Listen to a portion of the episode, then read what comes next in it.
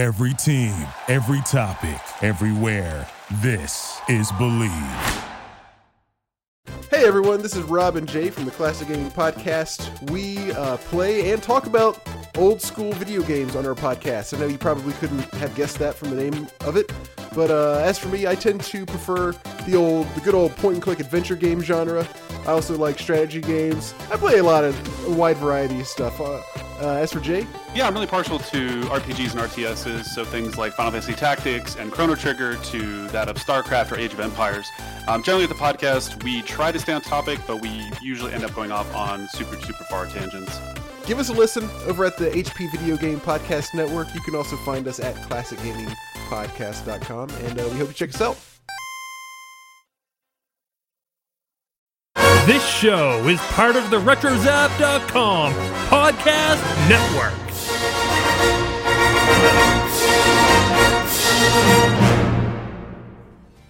Hey, yeah, you. Did you know that Artcast is on Patreon? Go check out patreon.com slash artcast for ways to help out the show and get some sweet perks in return. It could be something small, such as our $1 tier to show your support, or join one of our higher tiers to get a shout out, pick an episode topic, or even be a part of the show as a special guest. Even just sharing our show to your friends goes a long way. Once again, that's patreon.com slash artcast. Thanks for helping us, and keep it retro. Everybody now, try to make it real. Everybody now, try to make it real. Everybody now,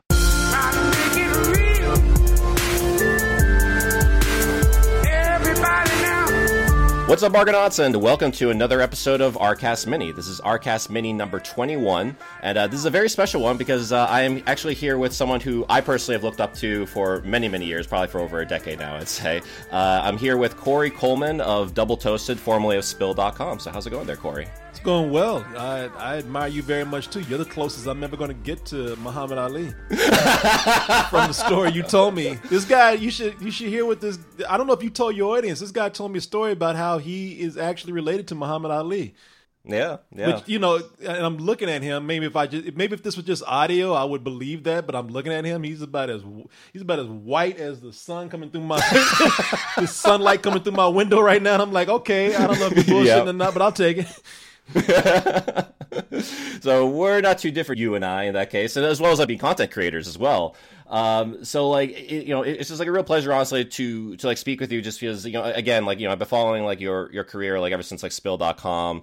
Um, you know, like just like everything that you're doing as far as like with like movie reviews and like you know, just like the uh, you know the animation style too, like with you know with the movie reviews back then, and uh, bringing that over now, like you know, to um, the Double Toasted channel, uh, you know, it's like it's like really impressive and just uh, you know, I, I you know, I just, I just really like admire your work basically in that case, uh, and, especially because the fact too, like I know that you're that you know that you're, that you're big into gaming too, um, and I know that like uh, as far as like your gaming history, uh, one game that comes to mind is Rampage. I know you're a big Rampage fan, right? Yeah, yeah. You know, that was a a big staple of the arcade era for me, man. Yeah. Were there any other like I guess like arcade games that like you you remember like just being really into back then, or just like gaming in general, like in your in your roots, basically? Well, you know, we I talk about this all the time. I mean, one of the things that really just just shook my world up when it came out was Dragon's Lair because Dragon's Lair, you know, I was a kid who always wanted to be an animator. I also loved video games, loved going to the arcade. And then you got this thing that combines just these two worlds that that I love so much. Don Bluth, yeah.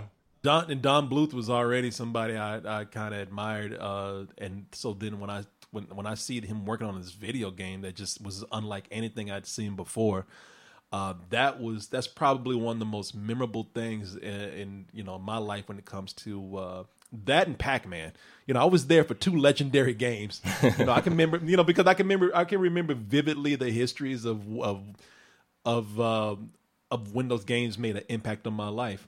I remember Dragon's Lair was something that was uh, such a huge game and was so rare that when it came to my hometown of Waco, you know, it came to like this one pizza, this pizzeria, and it was like, you got my told my mom every Friday, you got to drive me across town to play this game. Mama Coleman, yeah. Mama Coleman, yeah.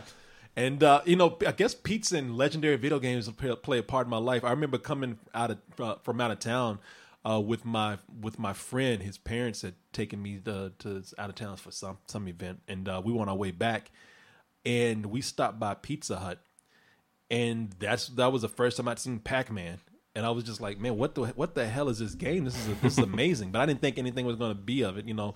And then the next thing I know, my mom is wanting to go to the arcade to play Pac Man. Oh, she got into Pac Man herself too, yeah. Yeah, she she was of course she was terrible at it, but she just you know she you know she didn't know what she was doing, but she but the, it was it was just something about Pac Man. It became such a big culture phenomena that it was you know the your parents knew what it was at that moment, Yeah. and they were curious about it, and because it was just they they were told that this is something that is you, you have to like because it has such a cultural impact. They were into it too, and you know my and, and and of course at the time that was a big thing about it, man. If your parents were playing a video game, then that video game was amazing. Right. Yeah. I mean, like, there's only like three games that come to mind that had that sort of, I don't know, I guess like reach really across, like where, where like everyone and your mother was was playing uh, was Pac-Man, uh, Tetris, and Wii Sports as well. So, Yeah, we yeah you, yeah your grand your grandma played that shit too, man. right. when grandparents were like playing that, man, that's uh yeah, Nintendo almost killed these old people, man.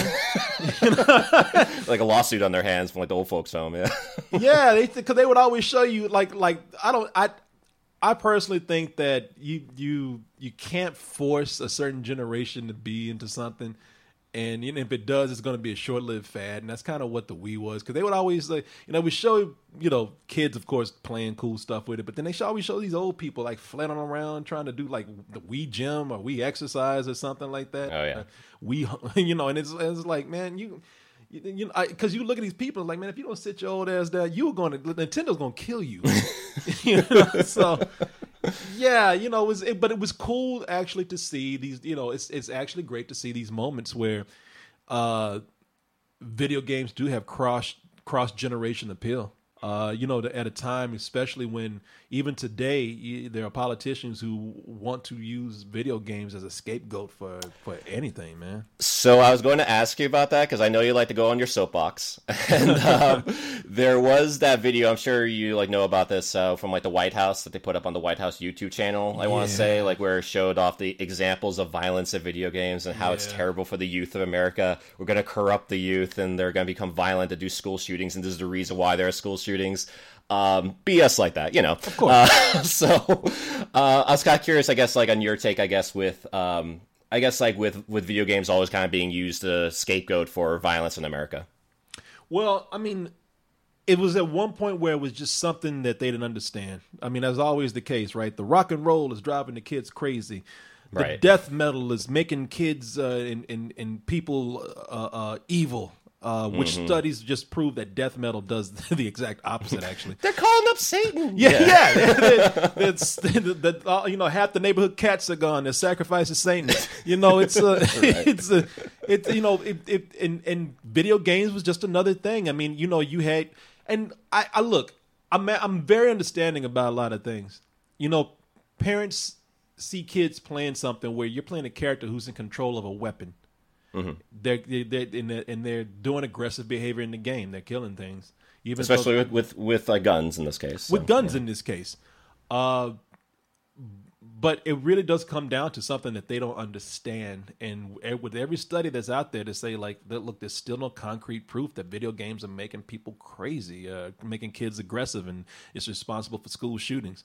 Um, now we're in a time where we know why the, that video was put out there because we have a president who wants to just, uh, you know, he knows what his base is like. He knows that they watch a channel that's all no- about nothing but inciting fear in people, uh, and and that's why he put the video game thing back out there. He knows that there's a still a very conservative base of people that want to like look at video games as something scary, and that's it's just put out there to, to appeal to them. You know, it's like, hey, like, look, I'm doing my job. I'm, I'm talking about the big scary video games like you want me to. I'm talking about the Mexicans like you want me to. You know, I'm talking, you know, I'm talking about the gays like you want me to. It's like, I mean, that's it's all part of that like propaganda machine that he's been churning out, and like with the, I mean, like I feel like with that particular situation, like with blaming video games again, just kind of just bring it up. Um, I feel like that was just kind of something that was mentioned to him. He doesn't know anything about the, the you know the issue. He doesn't care about the issue either. All he really cares about, you know, like ultimately, really, is having like that kind of that um that legacy of himself, which is in the form of this wall, basically, and that's why he's like so like hell bent on it. But uh, not not to make this like a political podcast, but uh, with, with like the video games, it's like kind of like more about uh, just kind of like throwing it out there as a scapegoat to get the heat off of guns and then just move on so people can forget about it. Because unfortunately, a lot of people in this country, and I guess like just in general, uh, just forget about things like 24 hours after they're done anyway. Yeah, yeah, exactly, man. It's funny how we can just forget about the gun, but that video game is still around. That, that video Yeah. game is making people crazy. But we, you know, I just find that insane that uh, the same questions that you can, you know, sim- uh, maybe not the exact same, but similar questions and debates that you can bring up about video games can still be applied to guns. I'm not advocating, you know, and again, we're not turning this into anything big, uh, a big political discussion here, but it's just like it is. It comes down to video games. It's just a scapegoat, man. Those same questions that you ask about the behavior of music and, and video games can be applied to guns. It's just that there's no big, strong video game lobbyists like there is with the NRA in politics, and so that's you know, it's it's it's a, it's something that's easy to pick on. Yeah, it's a, you know, I mean, and every time it happens, even somebody tried to say something, uh, uh, just a little bit of rumblings when New Zealand happened. Some politician somewhere, I forgot who, but it was like, hey, maybe video games had something to do with it. It's like, oh, come on, man. Was that mentioned? Like, I, I think I missed that part. so. Uh, I say they, they, they, some, some, some. I think it was like brought up somewhere. Like some politician, someone wanted to say, oh, maybe video games have something to do in New Zealand. You know, They- it's, it's aggressive. Maybe like a throwaway line or something. Yeah, missed out yeah, on, you know, yeah. Maybe we should take a look at this again. Yeah, it's it's, it's insane, Yeah. man. I mean, and listen, Let's everybody take a look knows- at the Call of Duties and the Grand Theft Autos. Like, see what that's all about. yeah. and it's all about getting these people, you know, who don't know video games. This generation that didn't grow up with them. We did.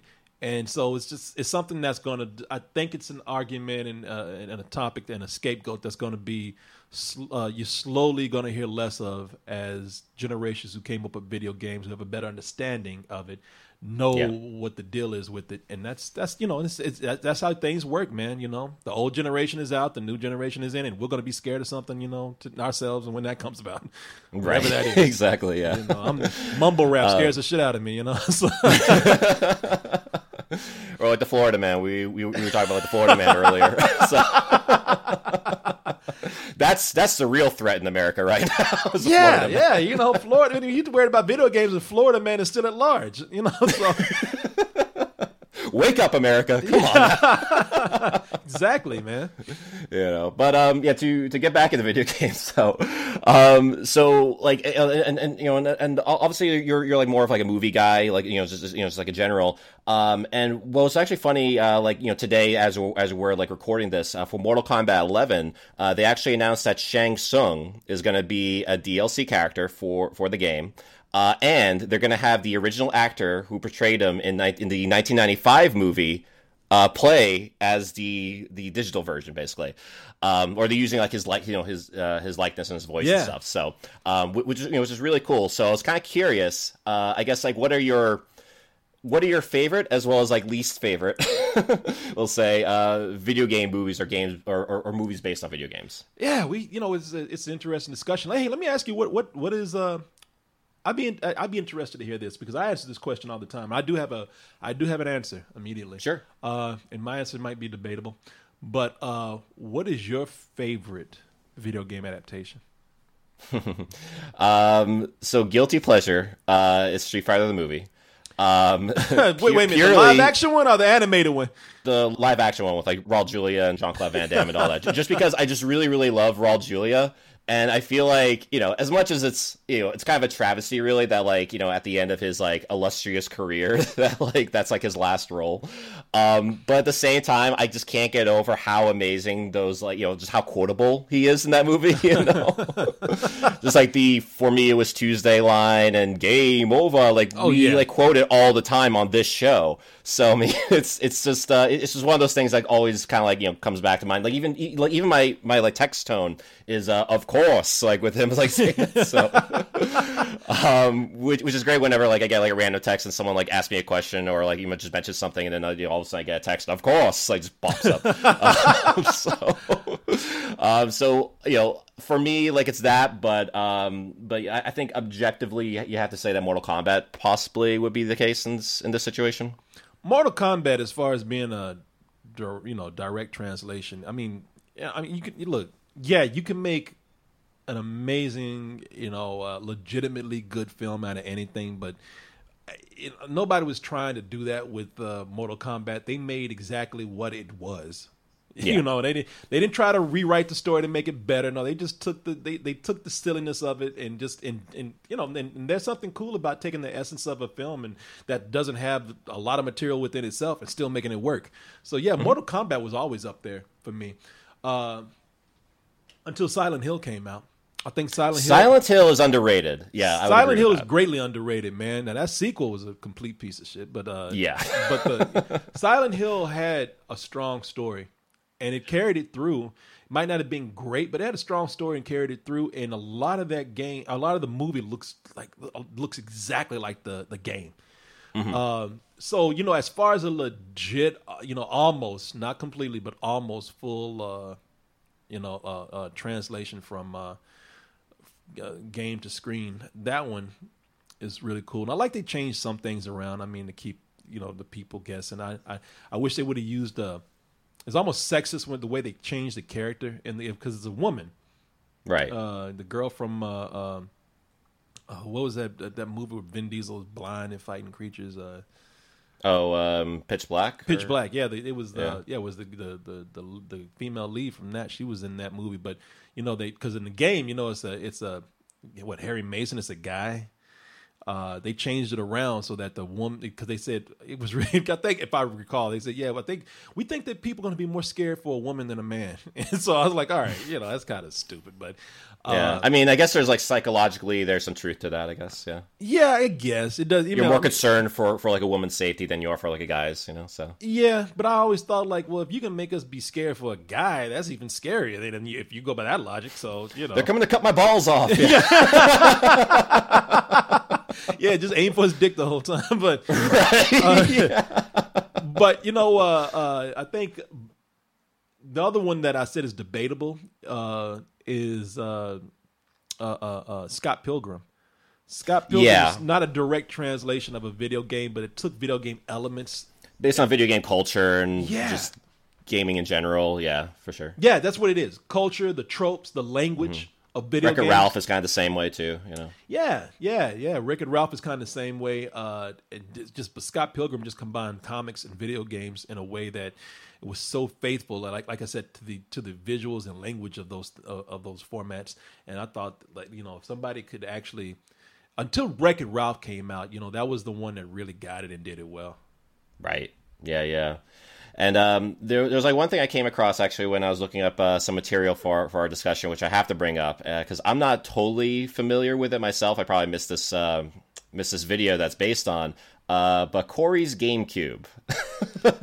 so this is a meme that apparently has gone around. Uh, with apparently your GameCube got busted or something. Can can you tell that's the like the story on that? Man, I was uh so we do we we do full sponsorships now.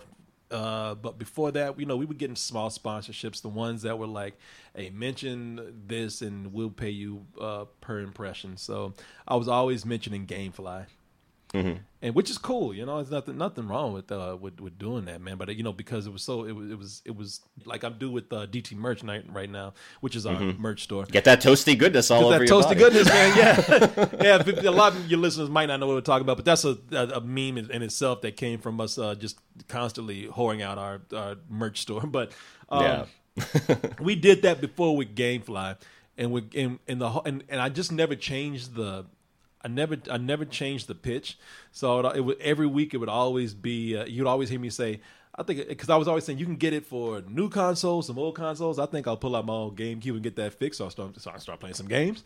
And people, I don't know why people just ran off with that. Like, is this GameCube fixed yet? Yeah, yeah. because it, every week it was the same thing. I'm going to pull out the old GameCube and get that fixed. Start playing some games. Uh, So every week it didn't change. And people are like, well, you gonna get that fixed, man? so It's like waiting for like the next chapter, basically, to find out. It's like, did you get it fixed or not? Like, Yeah. you, have to, you have to like stay tuned for like the next episode to find out. yeah, I'm, and, you know, the the world may never know now.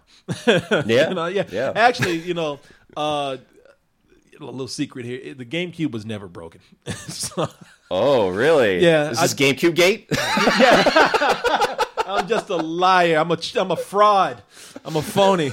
nah, man. I, we moved and uh, pulled out the GameCube, and I looked at it and I was like, "There's absolutely nothing wrong with this. This is perfect." So, yeah. yeah. And so you haven't brought this out to the masses, I guess, until until now. I guess You know, Until now, like, man, you- to save you- your GameCube. yeah, you're gonna receive so many emails now, and the news is gonna stop talking about how I'm just I'm just a fake. yeah, I'm a liar. Yeah. Yeah, GameCube worked all the time. Breaking news. Corey the liar. I knew it Yeah. all along. Oh yeah, that's the that's actually good for me. The that's the least evil I've ever been if I've lied about a GameCube. so Mm, there you yeah, go. man, nah, nah, nah. But uh, yeah, I, I, uh, no, I, I, I'm, I it feels it, it's cool to see when people uh kind of pick up on things that you say, you know, and, and they run with it. It's it's always funny and it, it always amazes me when people do that. So have people done Yeah. that with you at all? As as far as I kind of take something and Yeah, run just with it. something it. random that you you just set off the cuff, or you know, and somebody just ran with it in a way you never expected. Um, a few times, but I think like the most prominent thing I can think of is when I was doing YouTube videos, and um, I had people uh, always pointing out the butt chin that I have. So like they're they're always kind of making like I guess like um you know I guess like judgments or like ideas as far as like what the butt chin is like for, or like if it had like superpowers, for example. And um, so we kind of ran with it like a, with a uh, with kind of like a like off the cuff like spin off video. Like we like we we- like we like in our videos like we had um was it like like very specific topics that we like hit on but every so often we just go like off the cuff and just mention something like just completely random and this and th- you know that was like part of it like where where, where we were talking about like having having mutant powers and so um, my friend Quan um, says like, oh, you know, you should have like a have like Scott Summers like optic blast coming out of your uh, out of your butt chin. It's like pew pew, Like lasers shooting, at, uh, uh, shooting out of your chin, ass crack. Yep, know, yep, exactly. See, butt I- chin blast. I think it's a strong chin, man. I wish people could see this, and people who have seen this, man, you know what I'm talking about. But it's a strong chin. It's like one of those Kirk Douglas chins, man. Yeah. But when you say butt chin, I'm looking at it, and all I see is like Hank Hill's ass. you know, so That butt ain't right. yeah, yeah. no, it's a strong, well-defined chin. You have a chin dimple. Yeah, basically. Yeah, yeah, yeah. Or like a chin cleft, or however that you want to describe it. I guess. Yeah, case, so. man, you have one of those chins that dudes from the '60s and '50s, you know, when they like tough guy chin, you know. There you go. Yeah, I'm, I'm a tough guy, mom. Yeah. as long as I don't see a turd come out of your chin or something, you know. Fine. yeah, yeah, right out there. Yeah, exactly.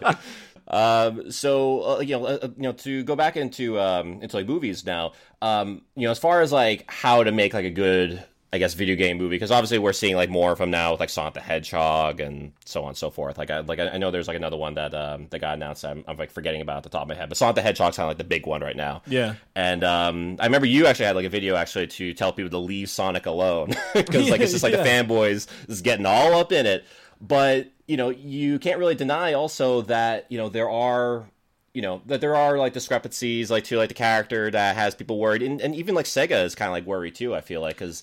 Um, I think one of the developers, I, I, th- I think you may have mentioned this like in your video before, but like one of the one of the like developers, like original developers for, for Sonic the Hedgehog, is afraid of what you know if this movie bombs, what it means for the Sonic franchise going forward. Yeah, and and look, we've seen this before where the movie comes out and has a you know it, it reflects badly on the property, and, and of course the people who who own these properties don't want that man. They don't want any kind of you know this. They don't want any kind of bad marketing, ref- uh, especially if it's going to ref- reflect bad on what they do. At no fault of their own either. Uh, yeah, case, I mean, I'm thinking, yeah, exactly. You know, uh, when they don't have now, you know, Ubisoft, they were they were all over Assassin's Creed. They talking about how oh we oh yeah they I mean from the beginning like oh man we own this shit. We ain't we we ain't letting anybody come in and mess this up. And it was we making this shit film. good. Yeah. yeah, yeah.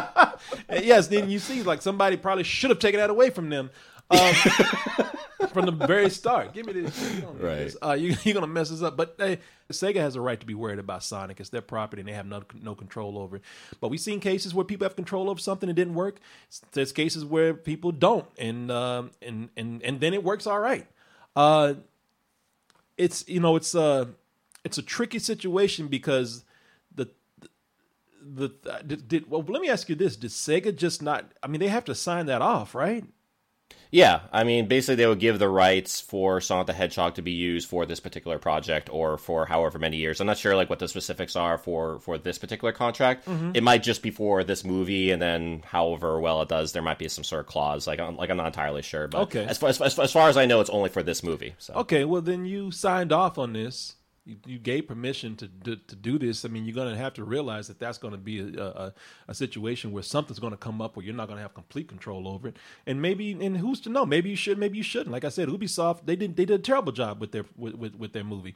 Uh, and then you know the the other thing, I guess my argument. Look, I was just kind of doing it to like you know just just to start some shit with these fanboys too, but you know just to get the conversation going. But I, I mean, did, Sonic fanboys are like real, man. Oh yeah, but I'm not trolling them. I did have I there were legitimate questions like you know because people saying nobody and I got claps. You know, I got it in claps. Nobody asked for a Sonic movie, and I'm just like, well, nobody asked for Pikachu to be a detective either, did they? Y'all are like really happy about that.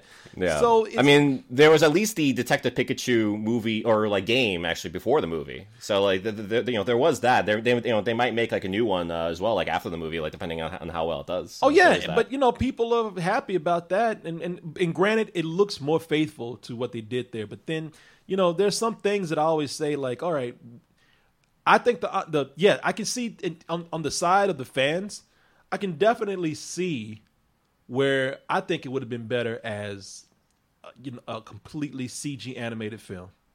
You know, uh, uh, it's something where you know like an illumination film, like they, what they want to do with uh, Mario. They're making a Mario movie, uh, Super Mario. that's gonna be animated, I believe, right? And that's going The to Mario be, yeah, I think that, uh, yeah, it's to, uh, Illumination's not going to be doing it, then some, company like Illumination is. It's going to be completely animated. Perfect. Right. That's a crazy world, you know? Uh, so, yeah, I think it's a misstep not doing it like that. I, I trying you know, because it does reek of cynicism, like saying, all right, we can't sell this unless we put Sonic with, uh, with a live action star whose face we can see. Uh, it worked for Scooby Doo, so we want to get this money too, you know. And it's, but at the same time, all right, you know, some things have worked before. My whole argument is like, be cautious.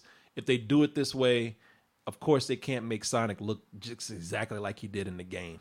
And I mean, it, it, like it feels like the big thing with the Sonic movie that was a real misstep was really just the marketing. Because like when that first poster came out uh, with the uh, with like the legs over the bridge, you know, and Yeah. people are just like looking at that as like, what the hell am I looking at? It's just like Sonic's legs. Like this is the first time you're seeing Sonic in this movie, and you're just seeing his legs, and they're in a position where people are literally making like drawings of like where the Oh, camera yeah. would be. You know? yeah, nah. And listen, I did it to I, I did it to just start a discussion, but I get don't don't get me wrong. I think I always think like, all right, you know, they're doing it. This this this is proven successful. I mean, studios see this. They see they see other live action, uh, you know, uh, live action uh, CG animation crossovers doing well. So th- you know, that's a trend that's not going to stop.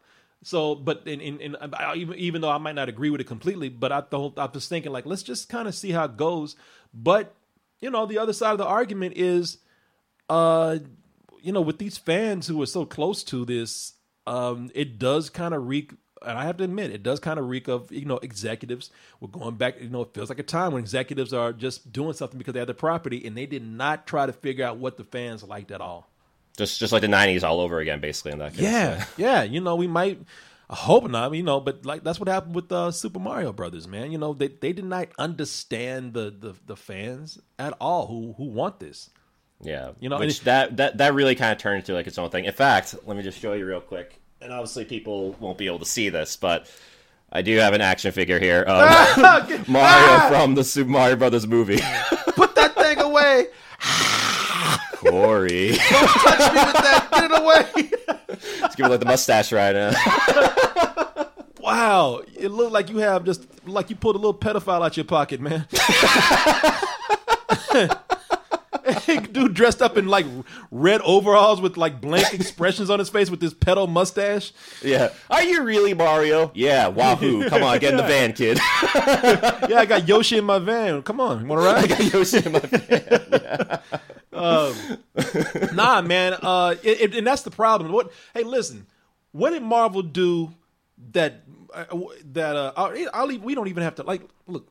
We can talk about uh, the successes before. Um, Yeah. Like Batman, Superman.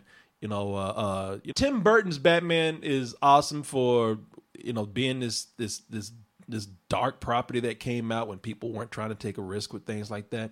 Superman, the mo- the movie, you know, the the Donner film, uh, it, that's that that's a that's an amazing comic book film. But you know, we went through this really bad period in the '90s where people did not understand comic book movies. Man, they were horrible. Uh, Like what- Daredevil and Elektra and things like yeah, that. yeah, the the the the shadow. You know, we were getting like man, they were just pulling like things at their ass to just try to make, you know, another uh, try to get another Batman out there. Right. When the did it- Phantom, I think, was another one too. The the Phantom, yeah, yeah. Uh, uh, Billy Zane in a purple suit. You know, it's like yeah. purple purple tights, man. It was there. We, but when did it really start? And I'm going somewhere. When did when did comic book movies really start clicking, man? You know, constantly is when Marvel came out and understood their fans and started doing, you know, translating what worked in those books as Mm-hmm. much as they could to the screen. I think I think a big thing really is having um was it Kevin Feige? Is Kevin Feige, yeah, Kev, Kevin Feige, yeah. He like he, he he's just like a huge fan of those characters in the comics themselves too. So you know, like he understands as far as like what the fans want because he's a fan himself and he knows like what it is that you know that people who have been you know growing up with these characters like Iron Man, Captain America, whatever, like what we want to see if we see them in real life. And they basically just kind of translated that vision into not only just like the you know into like that movie, but obviously into like a whole you know whole like franchise pretty much like all, with all the Marvel movies after that. So, Yep. Yeah. Well, he understands them. Yeah, that's why they work. You know, and, and, and it's not like uh, we got to dumb this down for a general audience. No. Who really supports these superheroes, man? The fans do. You can't go as nerdy and geeky as they do sometimes. Or can you? We did a whole 10 year series leading up to the Infinity Gauntlet. You know, who the hell would have thought the Infinity Gauntlet would have been something that mainstream people would be like all hyped up over? But it all started right? with like, like under- Guardians of the Galaxy in that case. I mean, like Yeah. I never thought in a million years I would ever see Guardians of the Galaxy like as like an actual live action movie. yeah, and that's what's needed for video games to understand what the source of the appeal is for this and and and make it cool. Now, granted, the storytelling is a little more broad or limited when it comes to certain certain video games, but hey, you know what? They they, they took it with the they did it on Netflix with Castlevania. That's true. Yeah, yeah. Castlevania was was uh, w- you know was like a good example as far as like how how to like translate that. Um, although I am kind of curious, and like I know this is something that I did pick up on in one of your videos, uh, as far as like just stories in video games in general. Now, I think you're you're pretty critical in general as far as like how storytelling is in video games, like overall. Is that right? Uh, w- Well, it depends on the video games. I'm critical of storytelling in video games. Like just like yeah, just like in general, like as far as like it being a storytelling device compared to say like you know books, movies, and so on. Well, you have to take it for what it is, you know. I mean, like right now I'm playing Devil May Cry, and that is completely juvenile and stupid, but it's a fun It's game. an anime, basically. It's a, yeah, it's an anime, man. Yeah, you know, and, and it's and it's it's ridiculous, man. I mean, I'm not when I say what I'm saying is like I'm not saying that to like uh, act like I'm above it. I'm having a great time with the game, but the storytelling is re- you know there are, there are cool elements in there. Uh, like may come out of some anime or B movie or something, but the storytelling is not great. But I do realize I'm in a completely different format and I'm playing that. So it depends on what, how strong is the story you're trying to tell, you know. And if you're really trying to tell something deep, I, and, and, and that's your main, main focus, then I'm going to uh, give credit for that. If your main focus is to not do that and, and just concentrate on the gameplay, and I can get lost in that and, and that too, then I'm not going to be as critical, you know. Now, if you try to tell a deep story and you failed, then yeah, you know, I hold. Yeah. Then you hold, you know, then, then I, I, I, if it, if that's how it is for me, I will hold, I will hold that accountable there. I mean, I'm always kind of like interested, really, in just like storytelling in gaming because it really is a new thing if you think about it. As far as it just being like a focus, really, in games. I mean, you, only really kind of started seeing it uh, in full swing, really, when you saw like Naughty Dog do like Uncharted and like games like that, basically, like where it's the story is like the actual focus, pretty much. Yeah, Last of Us is a, is amazing. Last of Us is a great game, but I'm I, that was one of the things where I was really wrapped up into the story. Like I said, man, you know, uh, one of my favorite uh, one of my favorite games as far as a game of the year uh, uh, title goes was Walking Dead. Uh, The the you know um, the you know the which was nothing but um, quick time decisions and and and and and and, and, a choose your own adventure type thing. You know, just answer. It's like a modern day point and click adventure game, basically. Yeah, yeah. And I thought, you know, the gameplay really wasn't that important to me. You know, it was me Mm-hmm. progressing the story. So that was, and obviously that was uh, uh, Telltale's uh, uh, mission with that. Mm-hmm. So you know, I, and that's where I can judge it for and for doing doing what it did well. Right. because that's the like intent of the game itself. So basically, judging it on those merits. pretty much, Yeah. And also think like, you know, and, and video games really kind of the storytelling can can can go beyond what films do because since you're involved in playing and an active part of it, they don't have to always give you a full story. Uh, one of the great things about coming out of Silent Hill 2, Silent Hill 1, uh, Bloodborne, Dark Souls, you know, is, is putting the mythology together on your own uh, you know, as you pick it up in the world. They don't tell you. Bloodborne is a great bit of storytelling without telling a story, really. Uh, Mm-hmm. they, you know, they tell it in pieces. But these creatures that you're fighting, you know, uh, all of them have a backstory, man, and you don't really know it when you're playing the game. You have to go back and either pick up pieces of stories together from, you know, uh, from notes left up throughout the game. You gotta dig for it. You got to yeah, dig for it, or you got to get online and then, then where, where other people have like really started putting the mythology together, which is uh, which to me is great because it, it's a more video games have afforded us a more immersive form of storytelling. You know, and which I think is amazing. I you know I, when I love Bloodborne, man. When I got when I and I. Oh, sorry about that. Oh, when I when I computer agrees with me. Uh, when I play when I, when I when I'm done playing, I agree. when I when I'm done playing, it's like man, I love going and watching videos and finding out things that I either assumed I didn't know at all, and see how it's all put together. I think that's The amazing. fill in the blanks a bit there. Yeah. Yeah, yeah, exactly, man. So like it, it, it's funny too because um you know you you know we're starting to kind of see more of like that type of storytelling for sure with with games like that that, that do want to have more of a focus on the gameplay. But obviously there are games like with you know as you mentioned with like The Last of Us with like Uncharted um that really likes to weave in the gameplay and the storytelling and bring those you know both up to like a high quality um, although the, you know certainly before all that too, like you know I was mentioning about like point click adventure games. Like I'm not sure if you if you like played point click adventure games and like what you I guess like thought of like the story and any of those like say like Secret of Monkey Island or Maniac Mansion, Day of the Tentacle, like the LucasArts games, things like that. Yeah, you know what? I never really played any of those. The closest I probably did to that was the the you know the the one that everybody at one time has played. Uh, what it's the one word title? What is it? You're going and looking at books and you know uh, you're on an island. Myst. Myst, oh Myst, yeah, yeah, yeah. I, I played Myst. The Killer Mac app, if you will, yes. yeah, yeah, yeah, man. You know, everybody kind of played that because it was on installed on something for free or whatever. Yeah. Yeah. Day of the Tentacle, man. I, I used to love the the cartoony look of that, and I wanted to play that. But that was a that was a Lucas uh, Arts game, right? It was, yeah, Yeah, yeah, No, they put out some good stuff, man. I never, but I never got into the point and click adventures that, that much because I, I, you know, I was into like the shooters and the platformers and Your Dooms and whatnot. yeah, yeah, yeah. I was into the adventure games, you know, some RPGs every now and then. So yeah, man, you know, that point and click. I'm not, I'm not, I'm that, I'm that little shitty kid, man. Where I was just kind of like, oh, this looks boring, you know. So, yeah, yeah. but yeah, but uh, uh, the, you know, uh, uh, not that. I look today and I'm like, man, you know, the artistry and the storytelling with those, especially after playing something like Walking Dead. Uh, you know, I look back and like, man, you know, I feel kind of bad because I never gave those things a chance, and I actually like some of the art styles of those. I know they got re-released as well, so you can always go back and play them on like PS4 and whatnot. Um, Yeah. So at least they're like accessible in that sense, and and, and they still hold up because like the art style, as you know, as you mentioned, like is is like still like really good and like really. Um, you know, just, just, it just you know, it, it like really holds up in that sense, just like how you mentioned with um with like Dragon's Lair as well. And that you know, that's that's why there's also going to be like a Dragon's Lair movie as well. Like there's actually like a movie being made right right now on that. Um, so I was kind of curious on, on on your thoughts with uh you know, with like Dragon's Lair movie as well. I contributed to that, or donated to that, and uh, Oh, the Kickstarter for the that, Kick- yeah? it was what it was. It was a Kickstarter. Man, it was it was kind of sad because they did a Kickstarter and it failed on that end.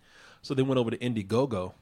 Oh right, And, I uh, forgot about that. Yeah, and they and they did they did that over there, and it's uh, you know, I just want to see it get done. Uh, I know that they they they send out um. You know, they send out uh, uh, uh, updates every now and then, and they even have like some stuff that they're doing now. Like, I wonder, I w- I hope this gets done because now I'm seeing that now they're talking about uh, uh, Don Bluth doing animation master classes. I'm like, well, man, you know, you need to get. Your I ass heard back- that too, yeah. get, get your ass back on that movie, man. You know, you, you, you know. Focus. I don't. The sad thing is, is that we're switching gears and talking about something like Dragon's Lair. As much as I am in love with that, I was even watching some of the old. There was an old Saturday morning cartoon. I don't know if mm-hmm. you, if you do. You remember the Dragon's Lair cartoon from Saturday morning? Barely, yeah. I do remember of its existence. it was it was bad, man. It was animated by this company that like was pretty much just kind of ripping off uh, Hanna Barbera. It's Hmm. called a company called Ruby Spears. At the end of it, I wonder if they were the same company that did the Battletoads cartoon, if you remember that at all. I don't know, man. You know, I remember the Battletoads cartoon. I know they did the one about the teenage dude that turns into a car. do, you, do you remember that? I'm not sure if I remember that one. Man, I mean, look like, it up. Turbo like, Team. like, all- like, honestly, that that sounds like 12 other shows, like from from like the 80s. You know? Turb, no man, yeah, you, they, yeah. They would just do, they, like they were just doing like really like uh, weird, coked up fever dream cartoons. Man, it was a it was a, about a kid who got fused with his car. If he got Okay. too hot, like he was a reg- regular teenager, but if he got too hot, he would turn into his he would turn into a car. Was And this a 70s show? Or? It's a it's an '80s show. Oh, and- 80s. and the thing early like- 80s then? Or? Yeah, and I guess he had to wear the It was a same hangover clothes. from like the 70s drugs in that yeah, yeah, yeah, people still high as hell from the seventies, man. And it's from yeah, this kid. And it was funny because he he, he always had to wear the same clothes because he, his clothes turned into the car too. Uh, okay. And and Logic, and, yeah. and they would give you a shot of his ass turning into like the like the the rear or the bumper or whatever. yeah, they, they did, like, it was it was that that part was well animated, like all the him turning to the car. a little too well animated. Yeah, if you will. exactly. they showed him bending over, and he, yeah, it was man, it was crazy. And they it's the same people that did that that animated this this um, Dragon's Lair cartoon, and it was kind of cool because to get the feeling of uh, the Laserdisc game, where you know it's all you know it was all uh, uh, uh, uh, quick style, quick quick time style decisions. You know, uh, they, they would already it was already predetermined. You either have to turn left or turn right. If you turn right when you should turn left, then you you, you know you die. But uh, the- at the end of the cartoon, or no, go, before a commercial break, Dirk the Daring, the guy, the hero of Dragons, like he'd be in trouble, and then they say, uh, before we go to commercial, what should Dirk do? Should he go left or should he go right? And they'd actually, Oh, you know, come back okay. and say, so it's like a choose your own adventure, but like as a TV show. yeah, yeah. When they come back and they say, uh, which one did you choose? If you chose left, you fucked up. You know, Yeah, you're wrong. We're yeah, yeah, right. yeah, you know, and, uh, yeah, and they show him dying, but you know, but then they show uh, it wouldn't be graphic. They just show him dying and mess up, and but then they show him ch- make the right choice, and you move on with the cartoon. Uh, the, you know, um, speaking of uh, what they're doing with the movie now, I don't think there's a demand for that film. I think that film would actually, I, I don't. I, it hurts me to say, I don't think that it would be a success. I don't think so either. Yeah, it's just kind of something that like is I feel like is for the fans and also for Don Bluth because like he's now he's been spending about like forty years of his life on Dragon's Lair. at this point. you know, if you if you really think about it, because like Dragon's Lair came out in the early '80s, you know, and that was out like around when um what was it? Yeah, because I think it came out was it '80? Yeah, it was 1983 when it came out. Oh, '83. Okay, gotcha. Yeah, yeah. Uh, so yeah, it was '83 when it came out, and you know, and it was great for its time, and people love living the nostalgia of it, looking at it on uh, online. You know, especially how you have to put pop a quarter in to see it pl- play all the way through. Um, Yeah. But that Kickstarter, I think, was a sign of Mm-hmm. yeah, no one has a real demand for this. And as far as a movie goes, I think it would have been kind of cool for Don Bluth to take advantage of of streaming.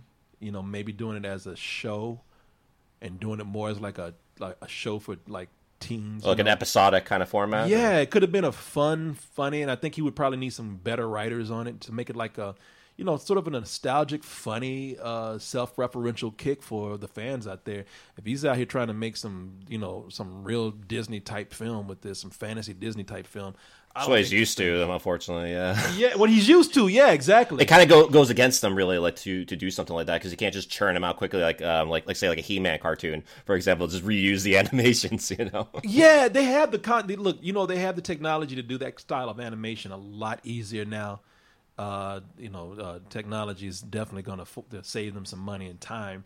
But I think he would need some. Man, I think he would need writers like um, uh, uh, uh, uh, Chris Lord and Phil Phil Miller. I think is that Chris Miller and Phil Lord. Sorry, I get those two mixed up all the time. You know, guys. I know like a lot of the the original people who did the games are also coming back for the movie He- so yeah. he comes in. He's the director, but also I think he needs. Uh, he- I think he should be art director, and then you get somebody like you know some someone who has more of a modern sensibility come in and direct, or at least write it.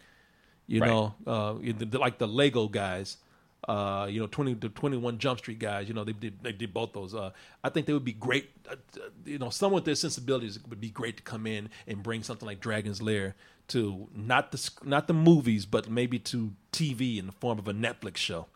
Mm. Making a yeah. movie that I don't know what they're gonna do with it. And it's not gonna it's not gonna succeed theatrically. I can tell you that right now. It, it's something that would do well on Netflix as a nostalgic kick for people if they do the movie. And if they, and, and honestly, I don't think the story is gonna be that strong if they even if they the way they're doing it right now. But you know, that's that's just me. Maybe I'm, I'm setting myself up for heartbreak. Yeah, yeah. I mean, I, th- I think you're right on though because I feel like modern audiences they'll only really know what Dragon's Lair is as that game that the kids are playing in Stranger Things season two. Yeah, yeah, man, that's a great point. Unfortunately, I think that's actually the, the you know like the, the reality of the case, and that's Yeah. uh, it, it. It saddens me to say that, but I, I you know objectively that's kind of how you have to see it. You know. yeah. Um, which kind of presents like like a question for you actually. Um, what do you feel like is needed in order to adapt a video game properly to a movie uh, that will appease both mainstream audiences as well as like the hardcore crowd for the, for that game? I think first of all, man, you know, you got to get somebody who's really trying to make a, a, a film, uh, and and but they have to understand that game. They have to understand the game not just to uh, not not for what it need what needs to be brought to the screen, but they need to understand that game well enough to say, okay, this is what does not need to be brought over here. You know, uh, you don't need to be trying to incorporate forcing elements of the game in there just you know just because oh people recognize that from the game. It's a different format entirely. yeah, it's so, a different format. Yeah it's a different format entirely. Um i'm thinking of uh um, you know some of the things that i already mentioned that worked. I think silent hill worked because it was a horror movie and it was about the occult and they had you know and it didn't work all the way through but for the most part they kept the you know uh, they, they kept some of the imagery in there while being able to like uh, make this really disturbing story um, uh, you know, I look at um, what made Castlevania work, man. Well, first of all, Castlevania again, they played with a show, which they were able to, to go in and. Uh, but you asked about movies. I, will, I won't go to the show. You asked about movies. Yeah, well, you can mention like Castlevania if you want to, as, Well, as, no, as, you- like as an example of bringing that over. Well, no, we'll, we'll we'll we'll stick with the you know we'll stick with the uh, movies. It's just you know I mean So like Doom with like The Rock, for example. yeah you know Which like reminds me actually, there there is a Doom Annihilation movie that, that is coming out, and I know the Doom Twitter feed, um, or like the Twitter channel, they did mention like how yeah we have nothing to do with this, like they're steering clear of it like entirely. Man, So- no, they yeah they're they're, they're pulling the Sega man. Like, yeah, this, we don't we don't have nothing to do with this bullshit. Uh, that's Right. that, that what they did. They, that's uh, that's cheap and that looks like a sci-fi movie. I saw the trailer for that. yeah, Uh, yeah, it looks it looks like complete bullshit, man. But you know, uh, you know, let me put okay. Look, let me simplify it. Let me just simplify real quick. Anything can be done if you have people, creative people, who are writing it well, and have a good sense of uh, of their audience. You know, um, Jordan Peele just came out with his movie. Why does it work? Because Jordan Peele is such a great craftsman at at filmmaking that he knows how to actually uh, involve his audience. He knows how to entertain his audience. Uh, if you write something that's not too far fetched from the material, so you piss off the fans, but bring in elements and get a good screenwriter who can write a good story, who can actually put together a film that gets people involved and care about those characters, and doesn't come out come across as a complete cash grab because the audience, I mean, the, the, the studio say it's just famous. We just want to put it out there to get some money. Then you you you have something good, man. That's what it's mm-hmm. all the it's all in the writing and the storytelling. That's all. You know, a lot of people just forget that. A lot of studios were failing because they were just putting stuff on the screen because they had the properties and they want to make money at it. That's all. They didn't. They didn't get it. Daredevil failed with Ben Affleck because they didn't. get- The, the studio didn't get it. You, I mean, Batman is an example of what to do and what not to do. Uh, Joel Schumacher took it and he made he he missed the mark and the point completely. He didn't get it. Yeah. he didn't get it. bat credit card and the bat nipples. Yeah, so, and the bat nipples, It's man. a necessary part of the character. Man. oh, don't forget that badass. but also, what's his name took it and made something that a lot of people could say it's not the Batman that they know, but he took it and made it his own. Christopher Nolan. Christopher Nolan, man. Christopher Nolan took Batman and made it something that was really not the Batman that we've really known for, you know, historically, traditionally. But uh, what did he do? He told a great story. He he he knows how to make a film. You know, so between his filmmaking skills, his direction, and his storytelling, you know, that's why it worked. I mean, I feel like, especially with like the Dark Knight, to kind of use that as an example, um, it wasn't even so much of like a superhero movie, but more of like kind of like a detective thriller in a lot of ways. Yeah. And I feel like if you kind of take something that's normally like very like kind of like genre based, like such as video games or superheroes or whatever it might be, and you apply it to more of like a real world relatable sort of sense, uh, that's when you kind of really hook in like audiences all around. Yeah, yeah. I mean, think about the the, the, the let's let's take the the let's take the uh, the, the the classic go to what not to do video game movie, which is that little man you had got on your got on your shelf right there. the Super Mario Brothers Super- movie, Super yeah. Mario Brothers, man. It was a what what did they tell a good story? No. What they did was they took they they took something uh cute, made it terrifying by the way with the you know the lizard people and everything. And then they have real Well, Yoshi was just like a dinosaur. So. Yoshi's just a dinosaur and they were kind and why did they do that? Because they want to uh did this come out okay, did this come out after came out after Jurassic Park, right? I think so. Yeah, I, I want to say it did. Yeah. Yeah. Could be wrong, but let me double check that. Actually, Yeah, yeah. for- Double check it. I don't want to. You know, I want to sit up here and well, sound stupid like I'm. You know, which I often do. Uh, that came out in 1993, and Jurassic Park. Let me see here. Jurassic Park came out in 1993 as well. So, I mean, I, I guess they just kind of came out. Actually, uh, yeah, Mario Brothers came out a month before Jurassic Park. All right, somebody told me they had a dinosaur coming out, big ass dinosaur movie coming out, and Super Mario Brothers like, oh, we got to put one in here too. You know, no, I, not, you know, I don't know, but I mean, it's. I mean, I'm sure it's like one of those situations where they're like, "Oh, Yoshi's a character. Oh, who's who's Yoshi? Oh, he's a dinosaur. Okay, we'll just put like a dinosaur in there, call him Yoshi. Okay, call him Yoshi. yeah, but think about it. You know what is uh, you know what what did, were were Bob Hoskins and uh and uh and what's his name uh um, John Leguizamo. John Leguizamo were they were they characters that you really liked? No, they were just a couple of guys screaming through this crazy world of you know and these you know uh the the you know the uh, uh, Dennis Hopper he wasn't he wasn't like a villain that you could you had any feelings. No, just but he was like the bad guy. prototypical like you know person who you get in to play as a villain in any movie. Pretty much Yeah, there was no charm from that Nintendo game put into this movie at all. This movie could have No. been anything. There was nothing that the kids could relate to except like, oh, they oh they they're wearing uh, the red and green overalls. Oh, this dinosaur is named Yoshi.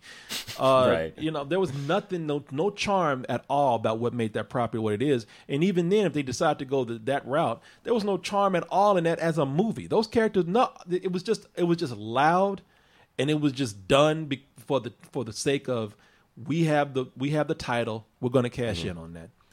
I think that movie, like the only thing it really took was years off of Bob Hoskins' life for all the drinking that he did on set. Oh yeah, that uh, heart condition, that Denzel Washington movie he did. oh yeah, yeah, that's true. That's true. Yeah.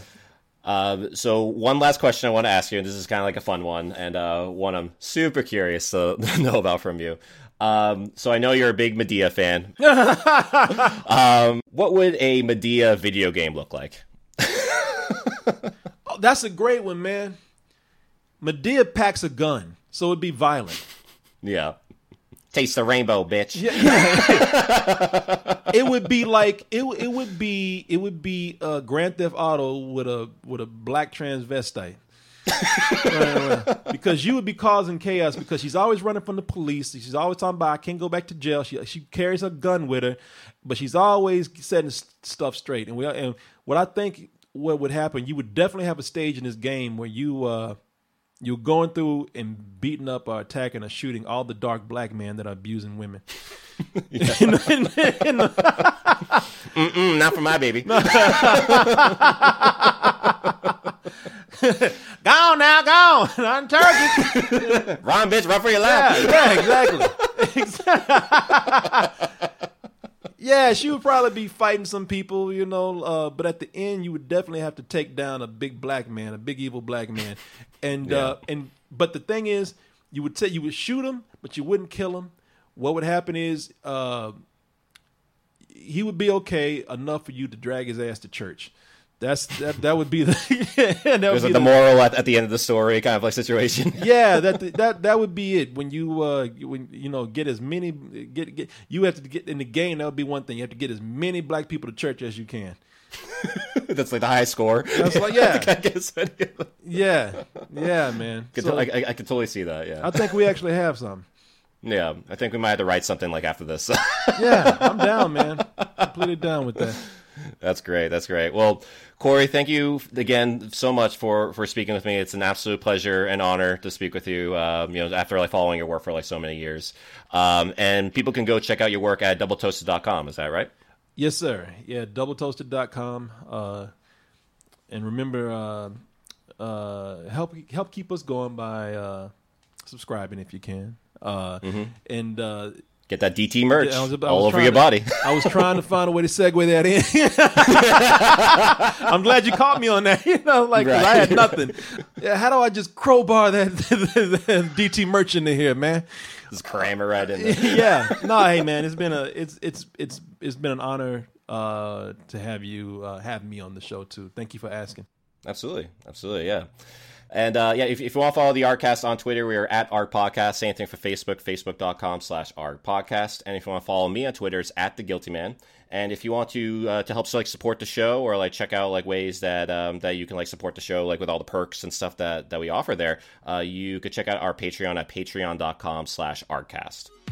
Please be sure to check out our partner site, Don't Feed the Gamers, at don'tfeedthegamers.com. That's run by our good friend Liana Ruppert, where her and the team there give fan centric news and reviews in gaming. If you'd like to send us any feedback, opinions, retro games, or topics for us to cover, or anything at all really, you can email us at rcast at retrozap.com. And be sure to check out retrozap.com for all sorts of other amazing podcasts, especially of the Star Wars variety. There's the flagship show Brews and Blasters, along with Kanata's Castle and Starship Sabers and Scoundrels. There's also Beltway Banthas, which combines both Star Wars and politics, so if you're of both minds, it's definitely the show for you. And there's also the Animaniacast if you're an Animaniacs fan, the Deucecast for all you movie buffs out there, and the Techno Retro Dads if you're into a variety of old school stuff. There's also us with our cast, so be sure to find us on iTunes to subscribe, give us five stars, and tell your neighbors. We're also on Spotify, Stitcher, and Google Play Music, so there's absolutely no reason to not follow another retro gaming podcast. And uh, yeah, that is Arcast Mini number 21 in the books. Until next time, keep it retro.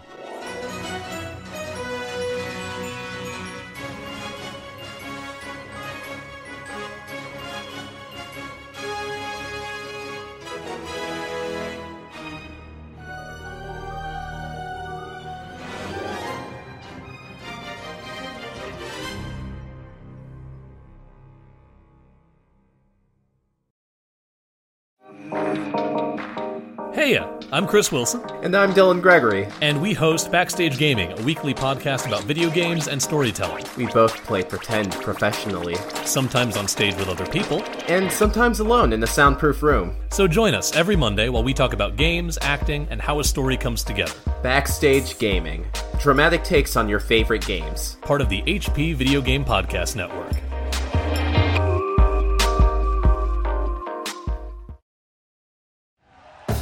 Thank you for listening to Bleav. You can show support to your host by subscribing to the show and giving us a five star rating on your preferred platform. Check us out at Bleav.com and search for B L E A V on YouTube.